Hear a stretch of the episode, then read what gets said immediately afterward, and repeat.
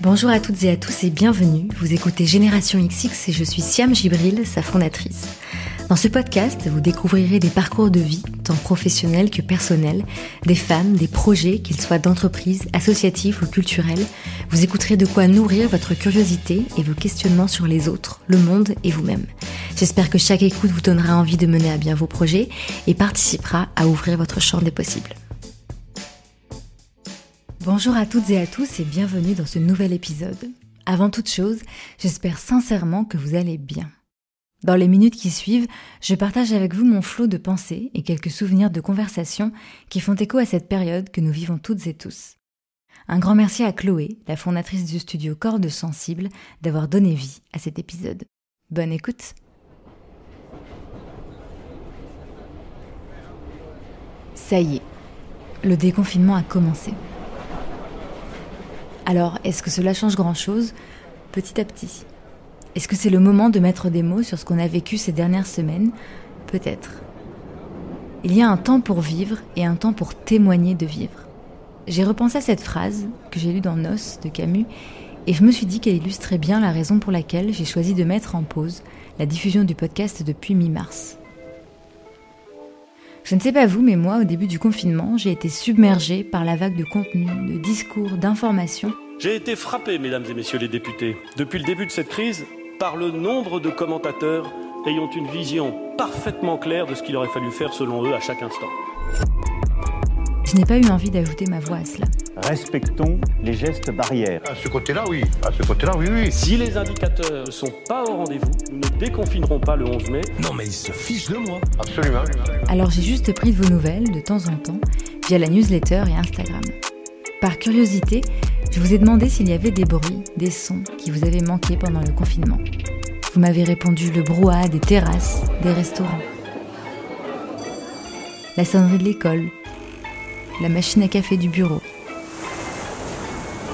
mais aussi le bruit des vagues, des oiseaux, ou même le silence, tout simplement. C'est évident que nous n'avons pas toutes et tous vécu le confinement de la même façon, pour des raisons professionnelles, personnelles, matérielles. Peut-être avez-vous continué de travailler et même redoublé d'efforts.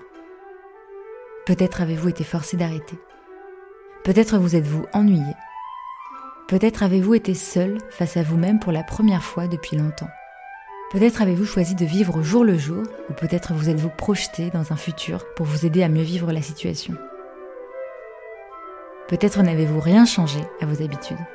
Peut-être êtes-vous passé par des émotions contradictoires en vous demandant si vous étiez seul à être comme ça. Peut-être vous êtes-vous posé un million de questions, tour à tour pragmatiques ou existentielles. Peut-être vous êtes-vous découvert un naturel optimiste. Peut-être avez-vous envisagé tous les scénarios catastrophes. Peut-être un peu tout ça au final.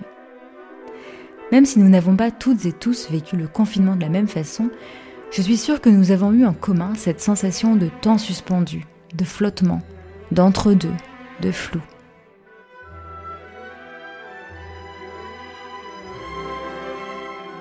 En fait, tout d'un coup, le, le- le temps s'arrête parce que tu es dans ce moment de crise. Et tout d'un coup, c'est là où se joue sans doute quelque chose à la fois qui, pour moi, est peut-être le vivant et qui peut-être surtout est l'humain. Il y a des gens très doux, très paisibles. très- Moi, je suis un peu inagité, mais qui, qui apportent aux autres. Je crois que ce qui est très, très important, et ça, je le découvre, euh, je dirais presque tous les jours un peu plus, ce qui donne une grande valeur à la vie, c'est ce qu'on peut faire pour aider les autres, quel que soit le domaine. Très tôt, euh, c'est faire lugubre, mais j'ai toujours pensé à sur mon lit de mort, euh, est-ce que je serais fière de ma vie euh. J'espère que je vais pas me dire genre oh là là j'ai tout gâché quoi parce que je suis pas quelqu'un qui euh, fait beaucoup de siestes ou qui aime dilapider le temps. Je suis je sais pas être contemplative. J'ai l'angoisse depuis très très tôt de, de gâcher en fait, gâcher le temps, gâcher ce que j'ai appris. En fait, je, je, vois l'humanité dans ces moments de, de rupture. Dans ces moments d'intensité, je trouve que tout d'un coup, il se joue quelque chose qui, voilà, qui touche à, à une profondeur qui moi m'intéresse. Et effectivement, ce qui m'intéresse encore plus, que ce soit dans la philo, que ce soit dans, dans mes relations ou que ce soit dans le yoga, c'est toujours de se dire comment on va trouver du confort dans l'inconfort. Parce que je suis angoissée et je pense que je le resterai euh, toute ma vie, mais finalement, toute ma question est comment cheminer avec cette angoisse.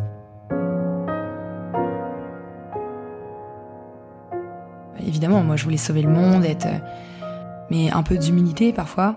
Se dire, ok, bah avant de sauver la planète, qui est un peu mon, mon objectif très très haut là-bas, bah ma première étape c'est quoi? Bah ma première étape c'est déjà de me sauver moi-même. Euh, se comprendre, se connaître, s'accepter, s'aimer, ça c'est hyper dur. Je connais pas quelqu'un qui, qui s'aime vraiment. Enfin, je sais pas. C'est peut-être. Je pense que tu arrives jamais vraiment, mais ou alors. euh, il vaut mieux s'aimer un peu plus que de se flageller trop. Donc euh, voilà, c'est la première étape, s'aimer. Qu'est-ce que je peux faire en fonction de ce que je suis, en fonction de ce que je sais?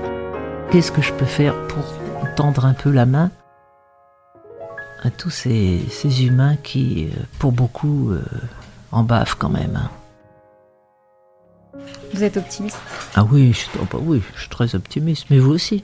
Oui. Je vois le joli sourire et les yeux rieurs, vous êtes optimiste. Ça y est, le déconfinement a commencé. Et avec lui son lot de questions. Lorsque je vous ai demandé quelles étaient les vôtres, vous m'avez répondu. Est-ce que tout va revenir à la normale? Comment envisager mon futur professionnel? Comment se rendre utile? Comment donner du sens à tout cela? Et après? Ces questions ne sont finalement pas si nouvelles. Et après?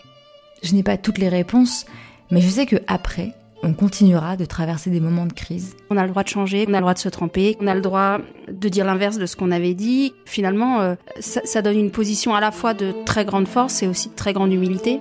de composer avec nos angoisses, Ce qui me manque à moi, mais sans doute pas qu'à moi, c'est parfois un peu d'indulgence. de poser et de se poser des questions, Je te demande pas ce que t'as fait ou t'as pas fait. Tu veux faire quoi demain? Tu veux faire quoi demain? De chercher des réponses, Je pense qu'il n'y a pas de changement collectif sans résilience individuelle en fait. Tu sais, c'est ces trucs qui circulent un peu sur internet, ces dessins où t'as qui veut le changement et tout le monde lève la main, et qui veut changer, plus personne ne lève la main. de s'engager pour ce qui nous tient à cœur. Il y a rien qui se fera sans notre volonté à nous. Tu peux avoir les meilleures politiques publiques, tu peux avoir euh, les meilleurs discours sur le changement, etc. Si on n'est pas partie prenante du truc, euh, ça ne marche pas. Après, on continuera de vivre et d'avancer. On a toute la vie pour grandir en fait. C'est aussi une tarte à la crème qu'on lit beaucoup euh, aujourd'hui. euh, soit on réussit, soit on apprend. Il y a une autre phrase à laquelle j'ai repensé, elle aussi tirée de Noces de Camus. Au milieu de l'hiver, j'apprenais enfin qu'il y avait en moi un été invincible. Je vous laisse trouver cet été-là en vous. Et je vous dis à très vite.